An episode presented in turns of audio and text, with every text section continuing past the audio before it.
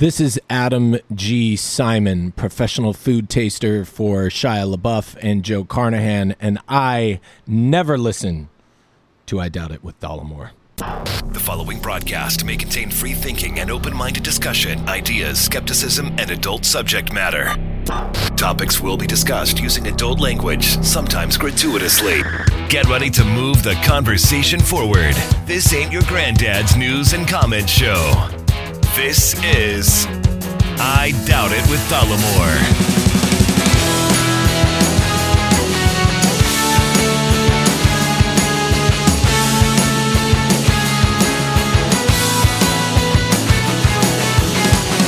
All right, everybody, welcome to the show, and thank you for joining us for episode 475 of I Doubt It with Dollemore.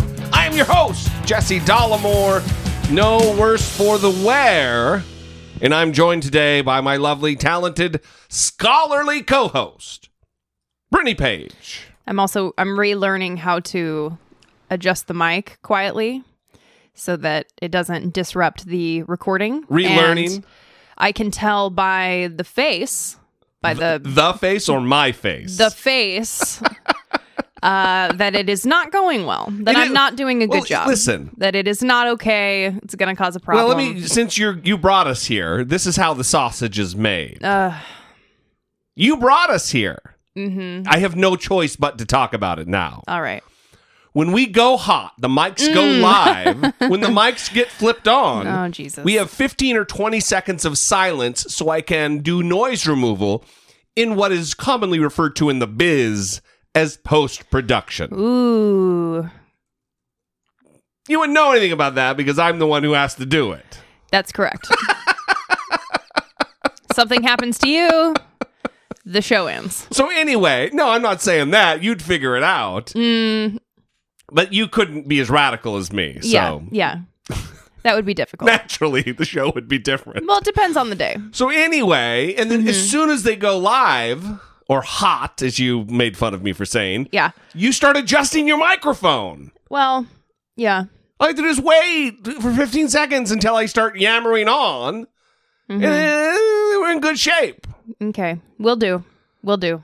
I am back. I'm feeling better. Yes, you were you you were ill It's after weird. Christmas. Yeah, the day after Christmas, I woke up early in the morning, like three, four in the morning, Mm-hmm. Desperate to not puke. like, like sitting up in bed at the edge of the bed, like, like breathing, drinking, like just dangerous amounts of water because I thought that would help me. Yeah. And uh, nah, didn't uh, didn't help because we had full plans to record the day after Christmas. Yeah. Full And plans. It, full. We had full plans, not half plans. yeah. It was fully planned to record. So I'm better. Mm-hmm. Back to being my precocious self. Well, that's good. Going into 2019 healthy. Yeah. Went Mm-hmm. went down to the post office today, Yeah. and uh, can I say that's a shitty way to start it. Um, I love the shit out of our listeners. Mm-hmm. Yes. And I have a special place in my heart for all of them, but there's a a little extra special place in my heart Mhm. next to one of the important valves Uh-huh. because it's the heart. Yeah. Thanks. Um, for the gift givers this year, Mm. I, I seriously needed help leaving the post office today. Yeah. Three giant boxes Mhm. of extra gifts from listeners. Yes. Where should we begin? Well, I think we should start with the library that was sent to us. Holy shit! which I'm I'm not joking. There's one, two, three, four, five, six, seven, eight, nine, 10, 11, 12 books 12 books. Kelly in one from box. New England. Yes. We, let's talk about that one first because that was the joint gift. Yeah. She really, listen, when I say that the w- best way to my heart relative to gift giving is books and booze, she didn't disappoint because all of the books, many centered around racism and white supremacy, topics that we talk about a lot that I'm very interested in and you have experience with from your, your upbringing and are still very interested in. Uh, and then a few little bottles of the of the airplane booze, like Yeah. premium airplane booze. Yes. not that bullshit you get on like Southwest Airlines. Well, Kelly is smart because she hid it among the books in the box. Yeah, because apparently you're not allowed to mail that. No, via you're not. Post office. Nope. Prudish dicks. Got one over on them, Kelly. So Kelly, wow. Yeah. Uh, listen, Well, I said to you when you opened the box, I was getting ready to spill you, the beans that you said. giving away books. Like when I let I let people borrow books sometimes and I get stressed out because I don't want anything to happen to my books. And right. I'll be like messaging them like, "Excuse me, are you done with that? Yeah, Can yeah, I have yeah. it back?" when I I'm the same way. I don't well I'm a pack rat, so I don't like to give anything away. Like I like to hoard shit. But when I was in the Marine Corps, I had all kinds of books in my barracks room, Mm-hmm. and I went and I printed stickers that said like from the library of Jesse Dollemore and on it, on the inside cover of everyone because yeah. I didn't want people to make off with my shit. Well, and I know it makes me sound douchey that I like am not sharing, you know, because Kelly's super sharing and awesome and, and Unbelievable, beautiful. She's she's not getting these back, right? Kelly, do you want those back? I mean, now they're they're now they are in the don't know. library, and we feel anxiety about giving them away. so Yeah. we're not going to share the wealth. Yeah, but it, I think it's because my books, I highlight them, I write in them, I circle things. They become like study materials Yeah, for like me to go back and reference them. Yeah, yeah. Um, there's even some documents that I have on my computer for certain books where I've literally typed out things that I've highlighted. Um, I realized that was like untenable with all of the books that I was reading, typing out all of the things that I highlighted yeah, and yeah. making these documents. Um, if I Well, didn't yeah. have, if I didn't have a job and I won the lottery, that's probably what I would do. Everybody's got a workflow that they figure out. Yeah, exactly. So thank you, Kelly. Awesome. We really appreciate it. Seriously, so so good. Yeah, and I I guess maybe we'll have to do book reports for Kelly after we read the books. Um, Good luck with that. so we also got um, gifts from Jen in Long Beach, Yes. which was very fantastic. I M- more booze.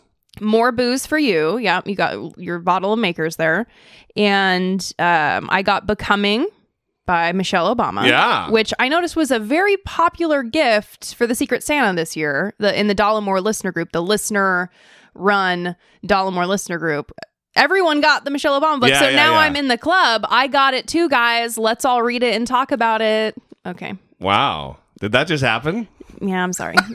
and then also Jen got me um suya, which is uh, a Nigerian spice. Mm. I think it's like multi-definitional. It's it's got it's mul- it's the spice, but it's also like meat. Okay. Anyway, I'm gonna make some foods, so it's gonna be a good time. Is it spicy? Is it what does it taste like? Is That it is- sweet? No, no, it's it's spicy and savory. I've never Okay. had it. It's still in its little Yeah.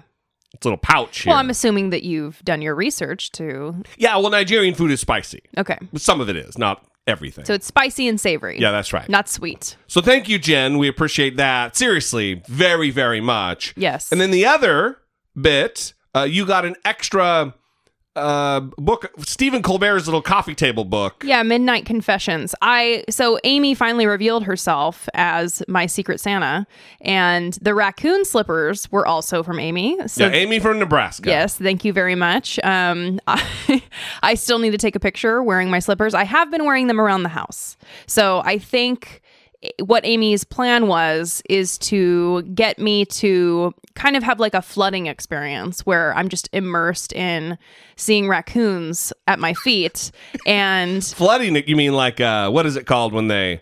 like treatment for like, phobias. Where they overexpose you exactly. to, like, if you're afraid of puppies or, Yeah. you know, pickles like cats are. Yeah, and and so I think what she's doing here is a flooding exercise for me, where I look down and see raccoons Right, at my feet, right. and then I will eventually become accustomed to that Yeah. and perfectly fine with raccoons. And then the other thing we got, uh, uh, another couple books, couple of boxes. One was a book for me from Chase in Virginia, Mm-hmm. uh, pr- prolific Yeah, gift giver to the show. yeah. Well, he even in the the note that he wrote um for your gift, he didn't he didn't say his name. He just listed the previous gifts that he had given. So that we could identify him. Gift for Jesse from the Death Wish Coffee cardboard cutout Bellman. Yeah. Oh, the bell. He did give the bell. Yeah. The new bell that when I was doing the ding. Yeah. So anyway, he gave me the beer Bible, which is great, and I'm not super up on the beer. Mm-hmm. Well, this will help knowledge. you. Yeah, so I will. uh I'm gonna enjoy that. It's like an encyclopedia. There's a whole bunch of shit in there. Yeah. and then you got a book that. uh Wow, awesome, awesome gift. It is Maurice White's book, My Life with Earth, Wind, and Fire. And I got emotional. You did. I got teary eyed when I saw it. So thank you, Chase, for that. That is a great gift reaction. For sure. Yeah, I don't, I don't have this. So that was very nice. I was looking through, there's pictures in the middle of him when he was little, and it's just awesome. I'm really excited. Did did I talk about it on the show though that Philip Bailey followed me on Instagram? I don't think anybody knows who these people are, so you have to say who they are. Well, Maurice White was the lead singer of Earth, Wind, and Fire. the founder, and lead singer. Yeah, and he um, passed away a few years ago, but it was his birthday. And on his birthday, a couple days ago, uh, Philip Bailey followed me on Instagram. And Philip Bailey is another member of Earth, Wind, and Fire, still touring with the band. People know Philip Bailey, Easy Lover with Phil Collins. Come on, come on, Philip Bailey. No? I would. There's no chance I would know who Philip Bailey or Maurice White were Mm-hmm. if it weren't for you. no fucking chance. Okay, well, that's really sad. You see the the depth and range and maturation that you've brought to my life, Brittany Page. Yeah. That's that's that's your Christmas gift to me. Yeah, well, I I wonder sometimes because you're older than me, and I wonder if people are like, "Oh, she likes all this music because of like Jesse. He's older than her." Nope, No, that is not the case. no. In fact, I will play my music and then quiz you about who the artists Uh, are, yeah. so that you can learn. And you you have learned a lot about older artists Yeah, that yeah. you didn't normally know because I quiz you. yeah, but the music you listen to predates me. yes, is like it's like my mom's era of music that you listen to. so it's not like I should know. How, how do you not know who Todd Rundgren is? Yeah. You know, oh Uh, normal human beings. And listen, if you are like, what? You don't know who Todd? You're not normal. If you're one of the ones who knows and thinks I'm dumb for not know, well, I might be dumb for not knowing, but you're not normal. It's an abnormality to know who Todd Rundgren or any number of characters that Brittany knows crazy details about their career and their discography. All right, Anyway, moving on. moving on. Oh, Jesus. So anyway, uh, wrap wrap this segment. Uh, thank you all so goddamn much. We love you. Uh, it- is there's the, the phrase an embarrassment of riches, Mhm. and I really feel that yeah, about our audience and their devotion and love and loyalty and dedication to. I mean, Kelly Sinan, that giant stack of books is. It's her looking after us and our intellectual well-being. yeah. no, You know what I mean? sure. It's it's it's Yeah. like, oh, you guys are interested in this. Let me help you be better. give a, a, a layer of depth to your knowledge that you didn't have before, and hopefully you will. That, that's just Yeah, it's a caretaking exercise. I for love sure. it. I for love sure. it. So let's say this. Listen, we're we're at the end of the year here. If you didn't know, we're at the end of the year. This will be our I think there's one more show. our fifth year doing the show. Oh yeah. Is that right? Or our fourth year doing the show? No, fifth. We March 11th, 2014. Okay. This will be our fifth year. All right. Yeah, we're almost on 500 episodes, Yeah. numbered episodes. Mm-hmm. Over over 70 bonus episodes. Yeah. It's good. Uh, it's quite the deal. Yeah. You know what I mean? So so anyway, um, we want to go into the new year. First of all, let's say this. I'm all over the place. You'd think I had not done the show for 500 fucking times. Mm-hmm. Um, we are very, very, very close to doing three episodes, a guaranteed obligation of Mhm. three episodes a week Correct. as far as Patreon is concerned. Mm-hmm. Yeah. If 70 people gave $2 a month, we'd be doing three episodes a week. That's how close. Yeah, yeah. 70 people gave $2 a month. That's that's we would, only 70 we would be there. gave only two bucks. Right. So if 35 people gave $4, I'm not going to do that. but you you see what we're saying. So, and we've also talked about because we went to PatreCon and we got a lot of ideas for how to update rewards. And so we're going to actually be premiering two new rewards for 2019. We've thought of the first one already. We're still trying to brainstorm a second one. So, again, if you have ideas for things you would like to see as a reward or something that we could add, tell us. We we would love to have your input. But something that we're thinking because we don't have like special rewards for the upper tiers, like 20 and up. And um, for those people who give like 20 and up, we are going to be creating a newsletter.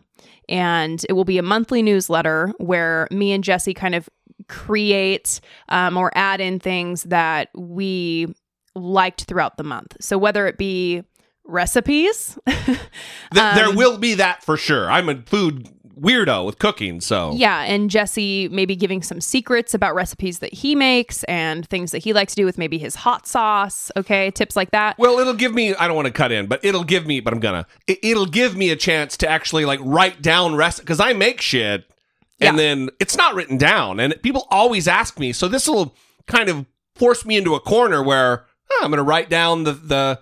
So it'll be as good for for the listeners at that tier that, as it will be for me. Right. And then also a collection of articles that we read throughout the month on the internet that we think are important for people to read, maybe long form things that we didn't necessarily post to social media, but that we think are worth people checking out. And, Um, and with with maybe some thoughts on it, like something we've written about it too. Yeah, so it what would- we took away. Yeah, so it's kind of highlighting things that we think are important, uh, ways to kind of connect with us a little bit more on issues that maybe aren't central to the show as well. And that would just be going out to, again, like 20 and up, because we want to do something special for those people, especially many of those people, 20 and up in that tier, have been with us for years, Yeah, yeah, supporting us. And so we want to make sure that we're giving back. I mean, I know that people are are wanting to support the show right and they they don't necessarily do it for a reward some do um, but we want to make sure that we're we're still doing that for everybody um, and ensuring that those people that have been supporting us for so long are getting something just a little bit special Yeah. um, in return and, and it'll be another, you know, a little bit more of a personal connection. yeah Uh, as douchey as that sounded coming out of my mouth hole, um, it is a little bit more of a personal connection because it's going to be curated.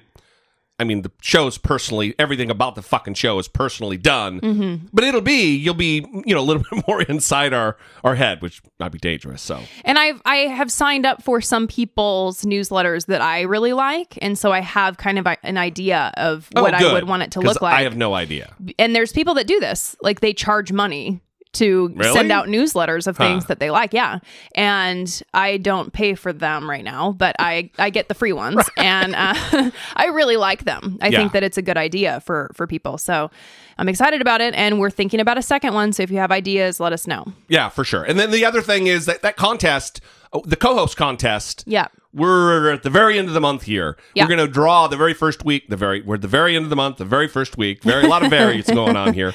Uh, we're going to draw the winner the first week of January sometime. So if you are not yet a Patreon supporter and you want to get a part of that co- contest, uh, become a Patreon supporter. Go to teamdollemore.com. We would love to have you on board and a possible co-host for an episode. Those we always look forward to those. So Yes. thank you guys. Seriously, again, we don't want to turn this into a giant commercial, but we love the shit out of every single one of you. We love what we do. We love what you've allowed us to do. It is special and we do not take it for granted, not a single day. All right. Now, moving on. Let's talk about something throughout the year, the year 2018 we've talked about several times and that is the Catholic Church and uh, all kinds of different religion or religious organizations that have had their their problems. Well, a new Gallup poll is out and it's not looking good for the church. Yes. So Gallup asks this question every year um, just to gauge how people are feeling about the ethics and honesty of certain fields. So the the question that people were responding to specifically, please tell me how you would rate the honesty and ethical standards of people in these different fields. Very high, average, low, or very low. Okay?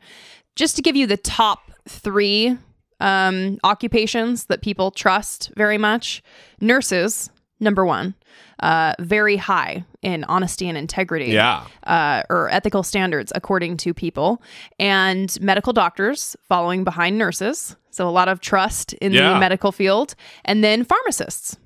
Okay, so Hmm. continuing with the trend of the medical field being very trustworthy.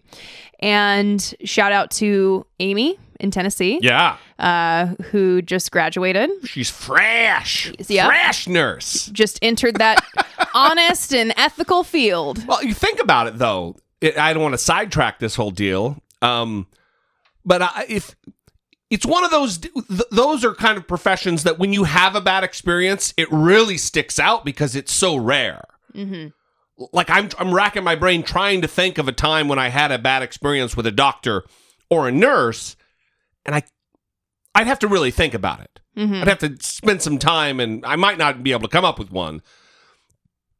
You know, if you have a bad experience with a convenience store clerk, yeah, it's it doesn't really. You kind of expect that. hmm You know, you expect your food at a fast food drive-through to be fucked up. So, you know, hmm but you don't with a nurse or a Yeah. doctor. Yeah. Um, I'm just thinking of it now. Three bad experiences with doctors come to mind for me. Um, yeah, I don't have the laid thing going on though. So, yeah, and two of them are men being creepy, and then one of them is being treated bad um, and made to feel stupid. hmm. So oh, that one. Yeah, yeah, yeah. good times. Um, But pretty rare. yeah, and rare, those stick sure. out in your mind because exactly. It's like, hey, you're not supposed to act like this. Yeah. I'm supposed to love and revere and trust you. Yeah. Well, and I also think um, there's two doctors that I have that actually really stick out in my mind from the past where I went in with both times involved having a terrible rash. One was I was covered in hives. And then the second one was when I had that terrible rash from the mystery Airbnb soap that I used on oh, my yeah, legs. in Seattle. Yeah, and I had the bumpy leg for like three weeks. Yeah. And Yeah. the both of those doctors were like touching my skin with their hand not like with a glove. Weren't treating me like i was disgusting. I felt so gross. And they were like hmm let's figure out what this is. Yeah, and like rubbing it. And i'm like oh my god you're touching me and making me feel like a human. Thank you. It was so healing It's like know? the 30 Rock episode when Jack Donaghy gets uh, bed bugs. oh is it? Like yeah. that? Yeah. what what happens? That's all you need to know. all right cool. I, everything can come back to a 30 Rock episode for me. for you yeah, i can Everything. Um, the the three professions that are at the bottom, or occupations at the bottom of the list. Um, we'll start with the very bottom. Members of Congress. Yeah. Okay. Pretty typical. Um, only eight percent of Americans think that Those are also filled with lawyers, and I bet you that's on the list too. it is on the list. Yeah. Um, not at the bottom three though. They're they're toward the bottom. Yeah, for sure in the bottom half. Um, so eight percent of Americans think that members of Congress have very high ethical standards and levels of honesty. Um, cars salespeople yeah. also eight percent, and telemarketers nine percent. Hmm. Not very much trust uh, Yeah. in the telemarketers. So back to the point of this, though, the clergy, which is how you introduce this. Sorry, we're just now getting here. Buried the lead. All right. Or buried it after we revealed it. Yeah. So it shouldn't be surprising, but Americans trust clergy less than ever. Um, Yeah. Since they started asking this question.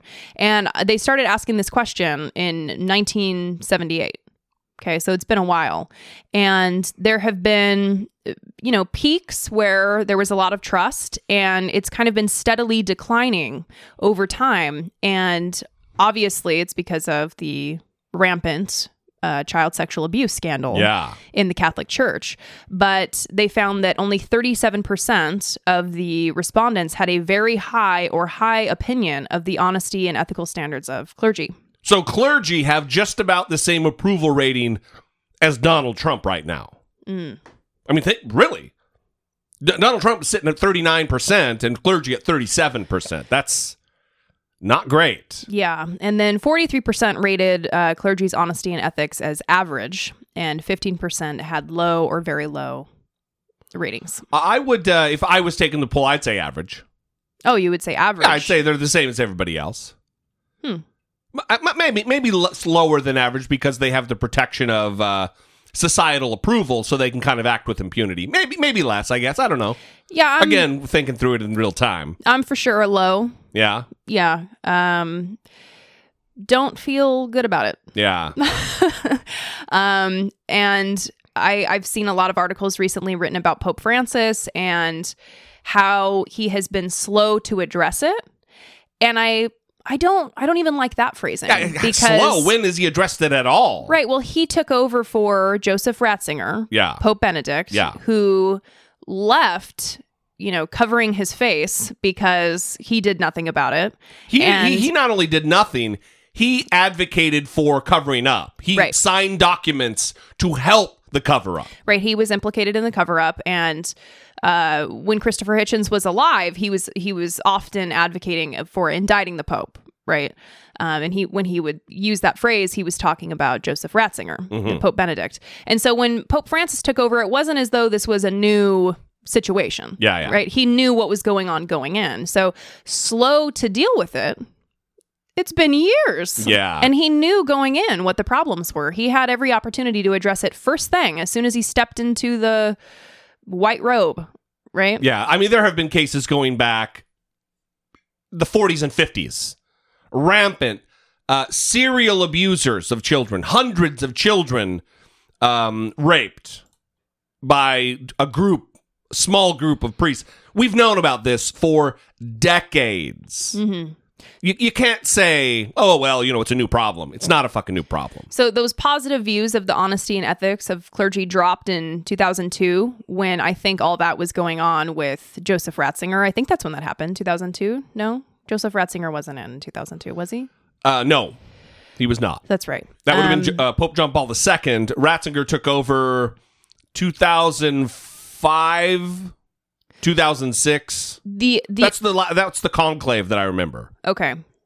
Um, so 2002 was when apparently it first dropped because that was the first scandal. Yeah, sure. And then they rebounded somewhat in the next few years. And then again, they fell to 50% um, in 2009. So that must have been the more recent Joseph Ratzinger problem in 2009. That sounds right. 2009. Yeah. Yeah, Is that right? yeah. Okay. and then they've been steadily declining the positive ratings of honesty, honesty and ethics since 2012. Hmm. So, I, I would love to know what the audience thinks. I mean, I, I think we've got a very we've got a wide array of listeners, both people of faith and people uh, secular or nuns, as they're they're kind of referred to in the in the polling community. Um, six five seven four six four seventy six zero nine. Of course, you can always email those voice memos from your smartphone to I doubt it at dollemore.com. Let us know what you think about this. All right. Support for I Doubt It with Dollemore comes from generous, engaged, intelligent, and good looking listeners like you by way of Patreon. Your support on Patreon for as little as a dollar a month helps keep the show going and move the conversation forward one podcast at a time. If you would like to join the ever-growing family of supporters, please visit patreon.com slash I Doubt It with Dollemore. we have uh, two Patreon supporters who upped their pledge Barbara Barbara, and Adrian. Adrian, And then we have several new uh, Patreon supporters Tyson, Tyson, Servon, Servon, Andrew, Andrew, and Kylie. Kylie. Yes. Fantastic. It is fantastic. Absolutely. Thank you guys so much. We appreciate the support. And uh, if you have not already, Brittany will be sending a message out to you asking if you want to be a part of the Patreon co host contest. And you'll just reply if you want to with I'm in. Yep. If you're looking for the rest of this Patreon commercial mid show, refer back to the beginning of the show.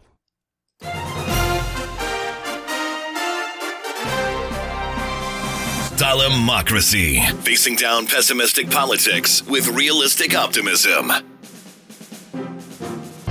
So Donald Trump finally took a trip overseas to see troops in a combat zone. After 706 days in office, he finally took the trip. Now, uh, it has been reported by senior White House staff that the reason he was very trepidatious about making this trip was because he was afraid for his personal safety. He was afraid that people want to kill him. That's the quote from the Washington Post. Um, so it's cowardice that kept him from doing his duties as commander in chief of the United States Armed Forces.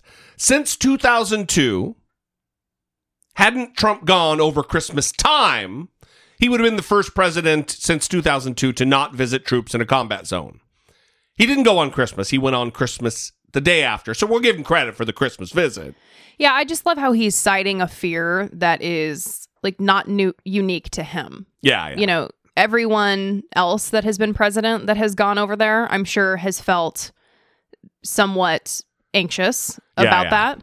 Um, but that's like what you do. So Yeah, and then when he was interviewed about it, or talk, he was talking about it. I don't know if he was interviewed, but he was like, "Well, he he, he painted this picture of typical presidential security walk, uh, flying into a combat zone. Mm-hmm. The lights off in the plane. I've never seen anything like it. Every light was off. I mean, he's really amping it up like it was something special and trying to make his MAGA Americans feel like it's justified that it took 706 days mm-hmm.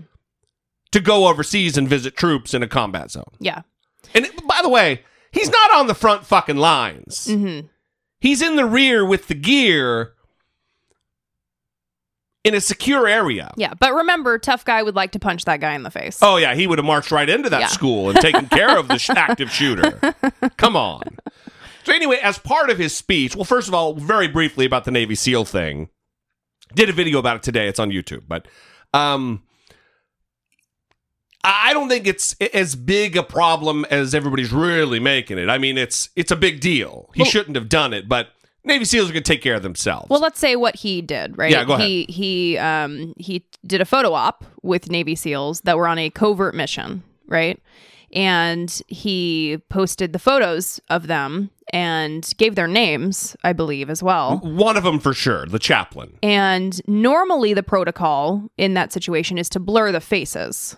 That's right. And he did not blur the faces of the Navy SEALs. Yeah. And so he's been widely criticized for not following that protocol and possibly putting these Navy SEALs at risk now that people know their faces and at least for one guy, the face and the name.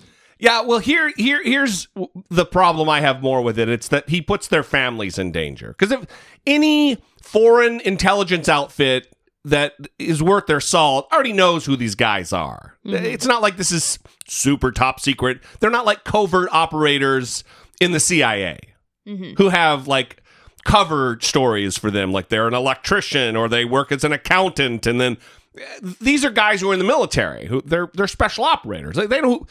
So any intelligence outfit from a foreign hostile power, hostile foreign power, is going to know who these guys are. For me, it's rogue actors, mm-hmm. And he endangered their families because if you know who they are, it's relatively easy using the goddamn internet mm-hmm. to find out who their family is, and then you put them in danger mm-hmm. because it, it creates uh, a weak spot that if you if you leverage their safe the safety of their family against them, it's a pressure point, mm-hmm. and it just it's just unnecessary danger that For a photo op. for a, for a fucking Twitter video for a, mm-hmm. for a Twitter photo. Right. And then I've seen a lot of comments about, well, why did the Navy SEAL take the picture with him? It's listen, this is a service member. Mm-hmm. This is the commander in chief of the armed forces. This is his bosses, bosses, bosses, bosses, boss. You don't get to say, oh no, Mr. President, I'm not going to take a picture with you. Mm-hmm. When the president suggests, hey, let's take a picture, that's a fucking order. You take the picture. So everybody can stand down on the criticism of the military guys who are taking the photo with Trump. They don't Well, really have a choice. And people in the military are in a tough position. I know people that are in the military, and if they're going to be critical of the president, they obscure their identity online um, yeah, yeah, lots of guys. because I didn't have online like Mm-hmm. it was now, yeah, but I was very critical of Clinton and had to be quiet about it. yeah. So I think it's it's generally not accepted to do that. Uh, you're even seeing that somewhat with the criticism of Donald Trump signing the MAGA hats for the soldiers Mm-hmm. Yeah. because they're not supposed to be political. Is that right? That's right. Yeah, like you you're you're not allowed to like march in parades unless you get permission like in uniform. Mm-hmm. There's all kinds of restrictions and regulations around your behavior in uniform Right. um relative to political uh activity. Yeah. Yeah. So anyway, I, so it- is a big deal, but it's not this giant. You know, we're not going to lose a war or a battle because of it. So it it didn't immediately put people in imminent imminent danger. It's just a a flagrant violation of operational security. So uh, the other thing is his weird ranting and raving. And the thing that really strikes me is the lie. And look, we're used to Trump lying. That's not the surprise, but this is fucking brazen to lie about a pay raise. Because if you know anything when you're in the military, it's you know your your pay schedule. You know how much you're going to make more when you get promoted. You know when that year of service gets up and you go from 8 to 10 or whatever the mark is, how much more you're going to make. You know at the end of the year how much was appropriated for budget for for the raise the next year. Everybody knows. Mm-hmm. Because money's tight when you're in the middle of It's you don't make a bunch of money. So for him to sit there and lie and say that he gave a 10% raise, that he told him no, don't give him 2% or 3% or 4%. Give him 10%. Give him more than 10%. Who does he think he's talking to? Mm-hmm. Anyway, listen to this small section. Is this a trigger warning where I say we're getting ready to play Trump talk? Yes. You're welcome. L- li- listen to this. I- it is remarkable. His his his the audacity of Donald, the continued audacity of Donald Trump. Through their incredible sacrifice, our fallen heroes have achieved immortality. That's what it is. It's immortality. Immortality. They will live forever in the hearts of their countrymen, in your hearts, and in the history of the United States of America. They will live forever the dignity and glory of the American warrior. It's recorded on the fields of battle and in acts of valor that will live for all of time. You're going to be remembered for all of time. And under my administration, we're winning now. We're not playing to lose slowly like they've been doing for 19 years. We're fighting in areas where we shouldn't be fighting and spending hundreds of billions of dollars doing it. I'm going to pause it there, as evidenced by the fact that he's not talking anymore. What Donald Trump is doing here is maligning former chiefs, uh, commanders in chief. Mm-hmm. He's shitting on prior people who were the boss of the military to the people who worked for those those men, Mm-hmm. putting them in a position to take sides against. I mean, th- this whole thing is political. Mm-hmm. Does he think that he's at a Trump rally? Is that where he thinks he That is? is exactly no. That is exactly right. Is that Donald Trump operates where everything is a political rally. He's surprised that they're not leaping out of their seats to Yeah. cheer and scream "Lock her up." I mean, remember a couple years ago when he went to the Boy Scout Jamboree Yeah. and he treated that like it was a fucking MAGA rally. Yeah. We, our military should be apolitical. They must be apolitical. You don't want them against the operation that the that the that the that the the, the politi- the politicians have signed us up for. You don't want them for or against it. You want them just to keep their head down and do their goddamn job. Just for good order and discipline within a unit. Mm-hmm. You must have that. So Donald Trump is acting against his own best interest here by trying to re- to to get these troops whipped up into a fury about not only the military uh, agenda, but also like domestic issues like the border wall. No, you have the right thought process now going for the first time in a long time. His thought, thought process. We want to fight where it's meaningful, which is basically what you're just saying. And you understand that better than anybody. The people in this room understand that better. Your general understands. I just met with them. Your general understands it. We want to fight for the meaningful things. No force in history has done more for the cause of justice and peace. I want each and every one of you to know that we will always protect those who protect us. You protect us. We are always going to protect you. And you just saw that because you just got one of the biggest pay raises you've ever received, unless you don't want it. Does anybody here? Is anybody here willing to give up the big pay raise you just got? Raise your hand, please. Oh, I don't see too many hands. Okay. Don't give it up. It's great. You know what? Nobody deserves it more. You haven't gotten one in more than 10 years. More than 10 years. And we got you a big one. I got you a big one. I got you a big one. They had plenty of people that came up. They said, you know, we could make it smaller. We could make it 3%. We could make it 2%. We could make it 4%. I said, no. Make it 10%. Make it more than 10%. Because it's been a long time. It's been more than 10 years. Been more than 10 years. That's a long time. And, you know, you really put oh, yourselves out there and you put your lives out there. So, congratulations. We're fighting every day to ensure you have also the tools, the equipment, the training, and resources that you need to fight and to win. We don't play prevent defense anymore. We're not doing that. That's why when you see me doing things, I always have things in mind. I always have lots of things in mind, things that you have in mind too. But a lot of other people don't. A lot of the media doesn't want to report it correctly. But we have a lot of things in mind. What in the fuck is he doing? He's trying to us and them with the military. Mm-hmm. It's us against them. The, the media. Ugh. Calm down, dickhole. Calm down. First of all, let's address the lies. He says that the military hasn't gotten a pay raise in over a decade, over 10 years. Mm-hmm.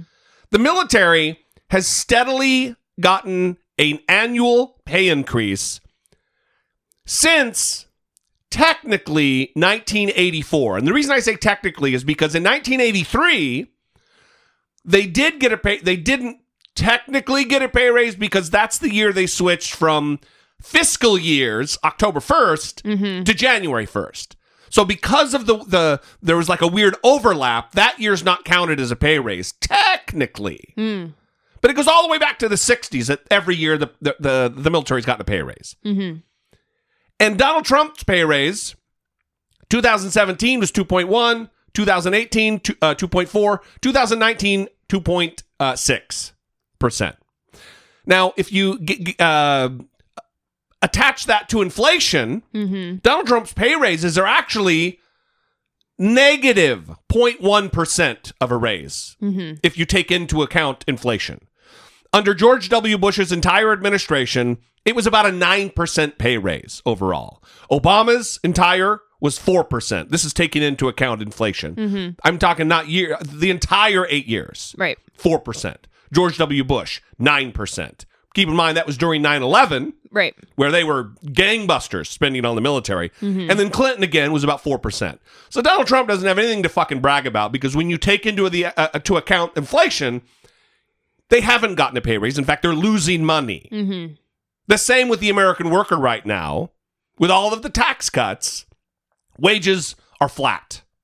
People, people, when you take into account inflation, we're making more in the 70s than they're making now. So shut your greasy pie hole, you freak show. Well, if I can go body language expert on everybody for a second, I think that what happened was he got a few cheers there. Yeah. Right? Yeah. And then he runs off the rails. Yeah, and I think that that really fed him where he finally got some reinforcement. Yeah. And then he just went a little crazy with it, where he usually that works You with can- with you- his crowds. You can hear him trying to get back. Like, how am I going to get back on track to my written remarks? right, but before he does that, he's I, they came to me and you know off script. Yeah, yeah. And he- does this at his rallies too when he gets excited. They came to me, they said this, this, and this, and I was like, no. You're gonna give me this, and he expected applause after that, Yeah, yeah, and yeah. he didn't get any, and that must have broken him. Well, it's, again, let's let's get on the ground with what he said. They came to me and they said we can give them le- lower amounts. Two, we can four. give them two percent, three percent, four percent, Mm-hmm. and I said no. Give them ten percent. I'm the Give president. them more than 10%. Dun da da da. Hero. and then wop wop wow. Yeah. It's 2.4%. Because they're all like, wait a minute. when does this 10% raise kick in? So my point is that every single member of that crowd who's on active duty they know that there's a difference of about 8% mm-hmm. from what he's talking about. yeah. They're 10%. Holy shit. What are you fucking talking about 10%? That, Right. that would be huge. Yeah. Anyway, it just it, it's remarkable to me. And if he keeps doing this, he that evaporation of support that I've been talking about for 2 years that I've been mm-hmm. pining for for 2 years mm-hmm. is going to slowly begin to happen even among the ranks of the junior enlisted military because that's where his support is the firmest, the mm-hmm. most firm. I don't know which is more proper. The officer corps they're not bananas over Trump. It's the junior enlisted, the mo- more impressionable, the, the less educated, who are all over Donald Trump, thinking he's, you know, the real deal. The ones with little political acumen, little understanding of the political process. Well, and this this whole thing where he is assuming that everyone in that crowd is a Republican or more specifically a Trump voter and Yeah. supporter, it, it's also translating into how he's talking about the government shutdown, which we're into day six of day six of the government shutdown. um, I think the countdown yesterday said day five, so I think Yeah, I think it's day six. I don't know. It's a long time. and okay? it's, go- it's going to go well into the new year um, after the Democratic Congress comes in, which is the January 3rd. Well, he's also saying that most people not getting paid, right? Because federal employees are not getting paid because of the government shutdown. That's right.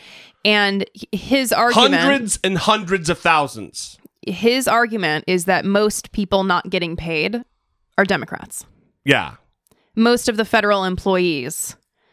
Which I don't know if he means to say, well, they should they should really support my wall and and and and want to to get the government back on, or if he means, yeah, it doesn't matter because they're Democrats. Well, this was his tweet. Have the Democrats finally realized that we desperately need border security and a wall on the southern border? Need to stop drugs, human trafficking, gang members, and criminals from coming into our country? Do the Dems realize that most of the people not getting paid are Democrats? Ugh. So he, he Well, which just a few days earlier he was saying that actually most of the government employees support the wall and support the government shutdown. So which is it? Are they Democrats or are they supporting the government shutdown, dickhole? exactly. Yes. Come on. Yeah. It's really unfortunate. And I actually I read this article by Anne Applebaum in the Washington Post. Has the GOP retreated into a world of make believe? The shutdown debate will tell us. And this might be an article that would be featured in the newsletter in that tier. I don't know. um, but I, I just want to read part of This episode's brought to you by mini commercials. yeah. I just want to read part of this because I mean, we already know. I don't want to be just speaking into the echo chamber here, but the wall, That's my job. this isn't about the wall.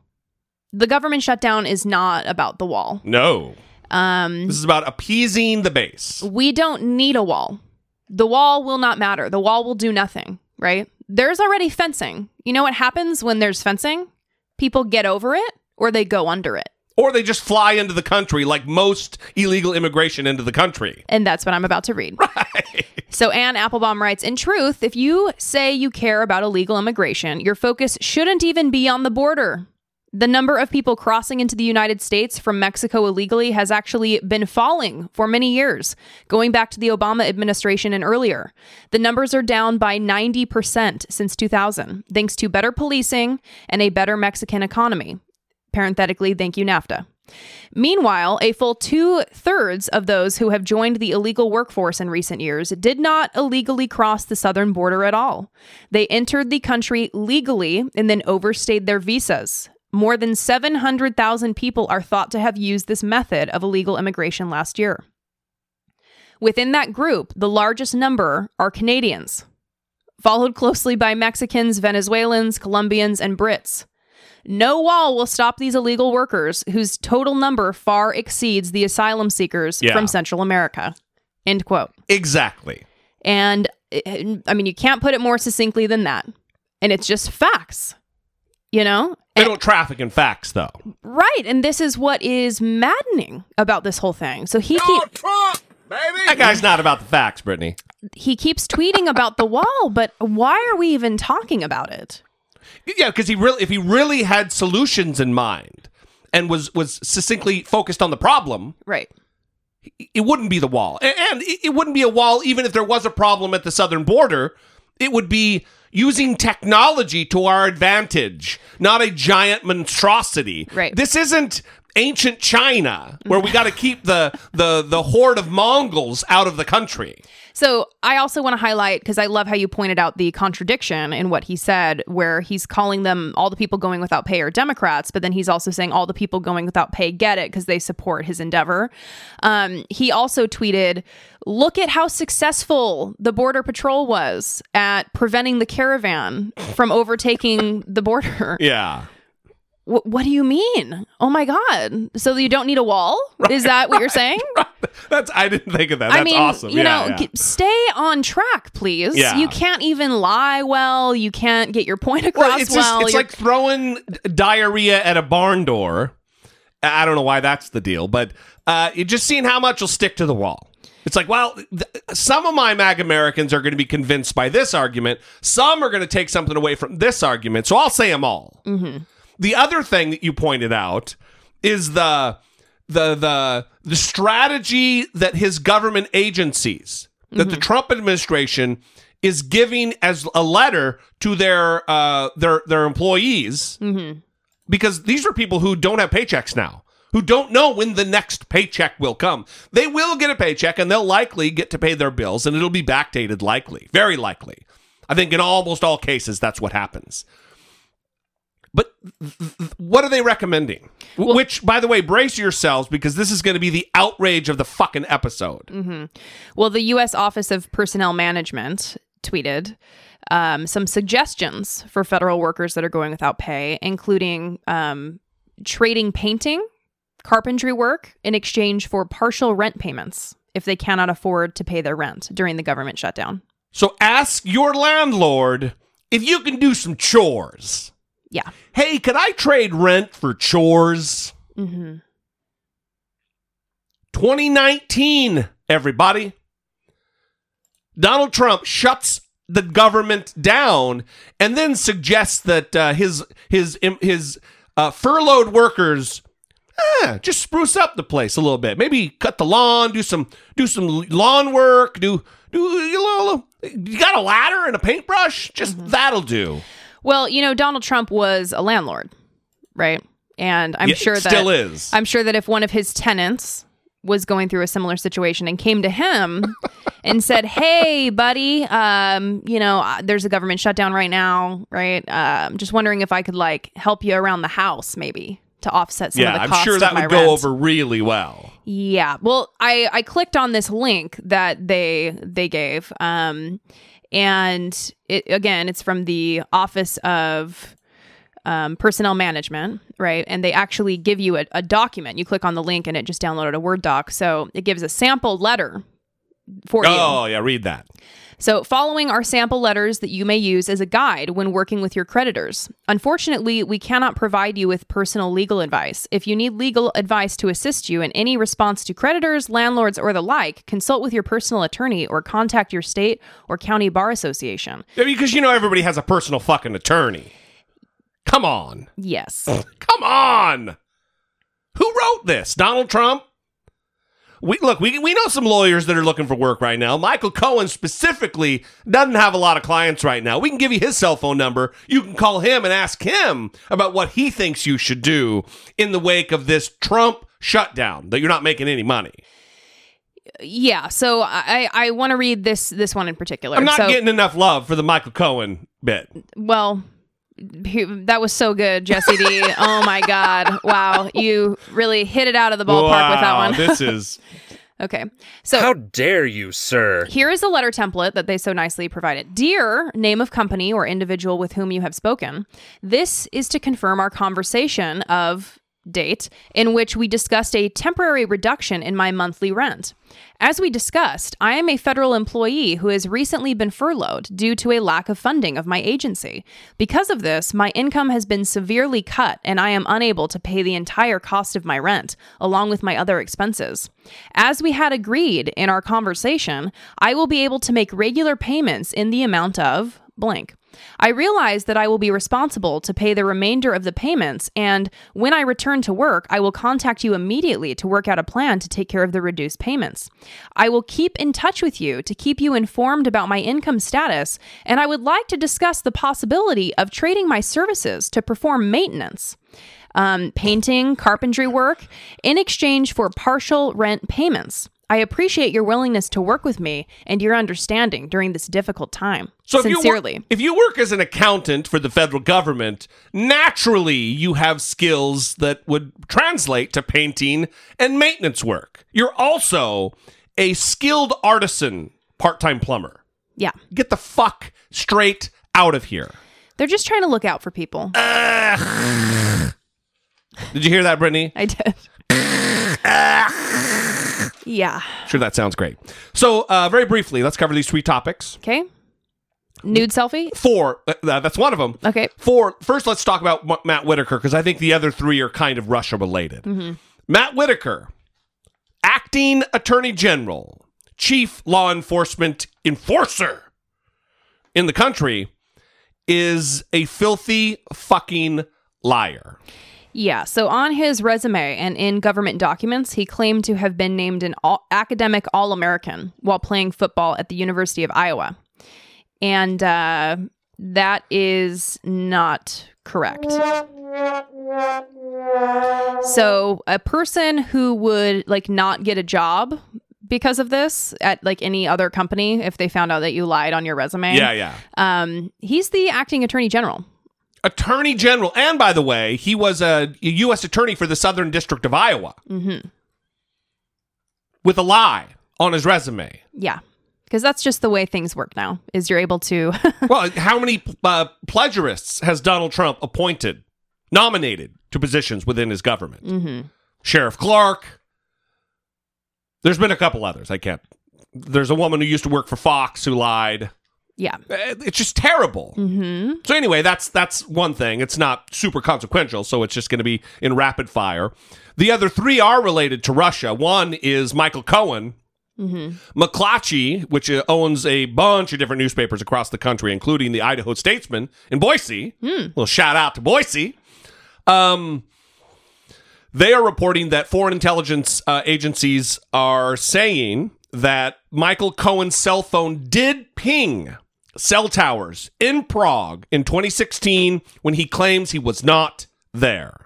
Right. According to their reporting, a mobile phone traced to President Donald Trump's former lawyer and fixer, Michael Cohen, briefly sent signals ricocheting off cell towers in the Prague area in late summer 2016, at the height of the presidential campaign, leaving an electronic record to support claims that Cohen met secretly there with Russian officials, four people with knowledge of the matter say. During the same period of late August or early September, electronic eavesdropping by an Eastern intelligence agency picked up a conversation among Russians, one of whom remarked that Cohen was in Prague, two people familiar with the incident said. The phone and surveillance data, which have not previously been disclosed, lead new credence to a key part of the former British spy's dossier of Kremlin intelligence describing purported coordination between Trump's campaign and Russia's election meddling operation. Now, this is big because this Prague element of the dossier was one of the most um, kept in question. It was the most doubtful, the most uncorroborated, other than the PP tape, was the Prague element. And now, if this if this if this pans out, this whole fucking house of cards is going to come down, and it gives more veracity to the PP tape, which, spoiler alert, eh, might be a thing now. Well, I, I just want to quickly read. Spoiler alert, it's not a thing. Don't set me up like that. I'm not going to say that that's a thing. Um, but also. Spoiler alert: Brittany is going to do that. No, I'm not. Um, but I want to read Michael Cohen's tweet because he's defending himself from this. He he tweeted, "I hear uh, hashtag Prague, hashtag Czech Republic is beautiful in the summertime. I wouldn't know as I've never been. Hashtag Mueller knows everything. So he's trying to boost his tweets with hashtag Mueller. Yeah. He needs more attention than he already has. Yeah, well, th- that's a weird.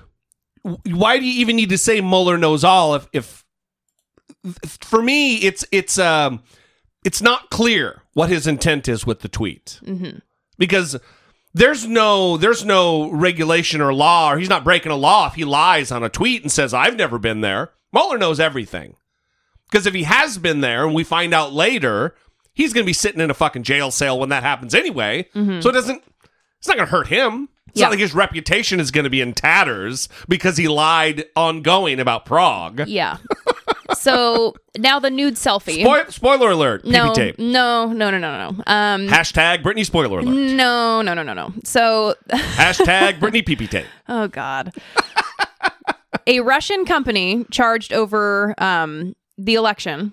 They're complaining. Their lawyers are complaining that uh, Special Counsel Robert Mueller (hashtag Mueller) need a boost, um, made up a crime that has never been prosecuted before in the history of the United States, and they're now seeking to make up secret procedures for communicating ex parte to the court. So this is a, a lawsuit involving Mueller and a Russian company that was charged over the election. And in these documents, okay, these went out yesterday. People were tweeting about this. Uh, the lawyers they're asking permission to share sensitive government information with the Russians, they wonder, quote, could the manner in which Mueller collected a nude selfie really threaten the national security of the United States? So they're indicating that Robert Mueller has collected a nude selfie, doesn't say of whom, Mm-hmm. and that the sources and methods by which he collected that nude selfie, mm-hmm. they believe do not compromise U.S. national security. Yeah, that they should have the permission to share the sensitive government information. Yeah. So, wow. who does this nude selfie belong to and how did Mueller get it? Well, we don't know. That is not something that we know. Yikes. But what we do know is that Mueller has a nude selfie. Okay. Well, that's what they're saying in documents. yes. So, who is it? Wow. I guess we'll and, find out. And nude selfie. 2019, everybody. Let's break it down before we we end the show and get on to the very last topic, which is Jill Stein. Hashtag spoiler alert. Um, does nude selfie? Does that just mean like a dick pic? Is that is that considered a nude selfie? Um, Because if it's a full like full on full frontal nude selfie of Donald Trump, he doesn't strike me as a guy who's who's taken nudes other than maybe a dick pic. I mean, I don't know. I don't know. This is all disturbing me now. I, I- it's too disturbing to talk about. Too disturbing to talk about. Unfortunately, that is our job. so, the other thing is that it's not looking good for Jill Stein right now. I have long been on the anti Jill Stein train ever since she Hey, was me at too. that dinner. Hey, hashtag me too. Okay. Uh, ever since she was at that dinner With Putin and Michael Flynn. with with with with Vladimir Putin and convicted felon or soon to be convicted felon Michael Flynn uh, celebrating Russia Today RT the the propaganda arm the public propaganda arm of the Kremlin and uh, she is now denying a request from the United States Senate to turn over documents related to any communications between her campaign and the Russians. Yeah. So the Senate Intelligence Committee uh, requested the documents, and she said, no, Yeah. I'm not giving those over to you. And that is. That would indicate to me that there are some. Yeah. Uh, well, that she's also hiding something, right? Yeah. I mean, why else would you reject that? Right? Because you're a fucking traitor. The other thing, very briefly, is remember the fact that she raised all that money for a recount, and then what did she do with that money? Mm-hmm. There's all kind, there is all kinds of impropriety or suspected impropriety, likely impropriety on the part of Jill Stein and the campaign that does not look good. All of this we're going to follow. That this is stuff is just breaking over the last few days, and uh, there's a lot of follow up to be reporting to be done, and that's not really our gig to do the reporting. So we're, we're going to find out. Listen, we're going to leave you there. We love you guys. We appreciate you. Thank you for joining us. We want to hear from you. 657 464 7609. Of course, you can always email a voice memo from your smartphone to I doubt it at dollemore.com. We would love to have you join our Patreon family. 2019 is going to be a big, big year for the show. TeamDollemore.com is where you go. We'll see you next time. For Brittany Page, I am Jesse Dollemore, and this has been I Doubt It. How do you not know who Todd Rundgren is? You know?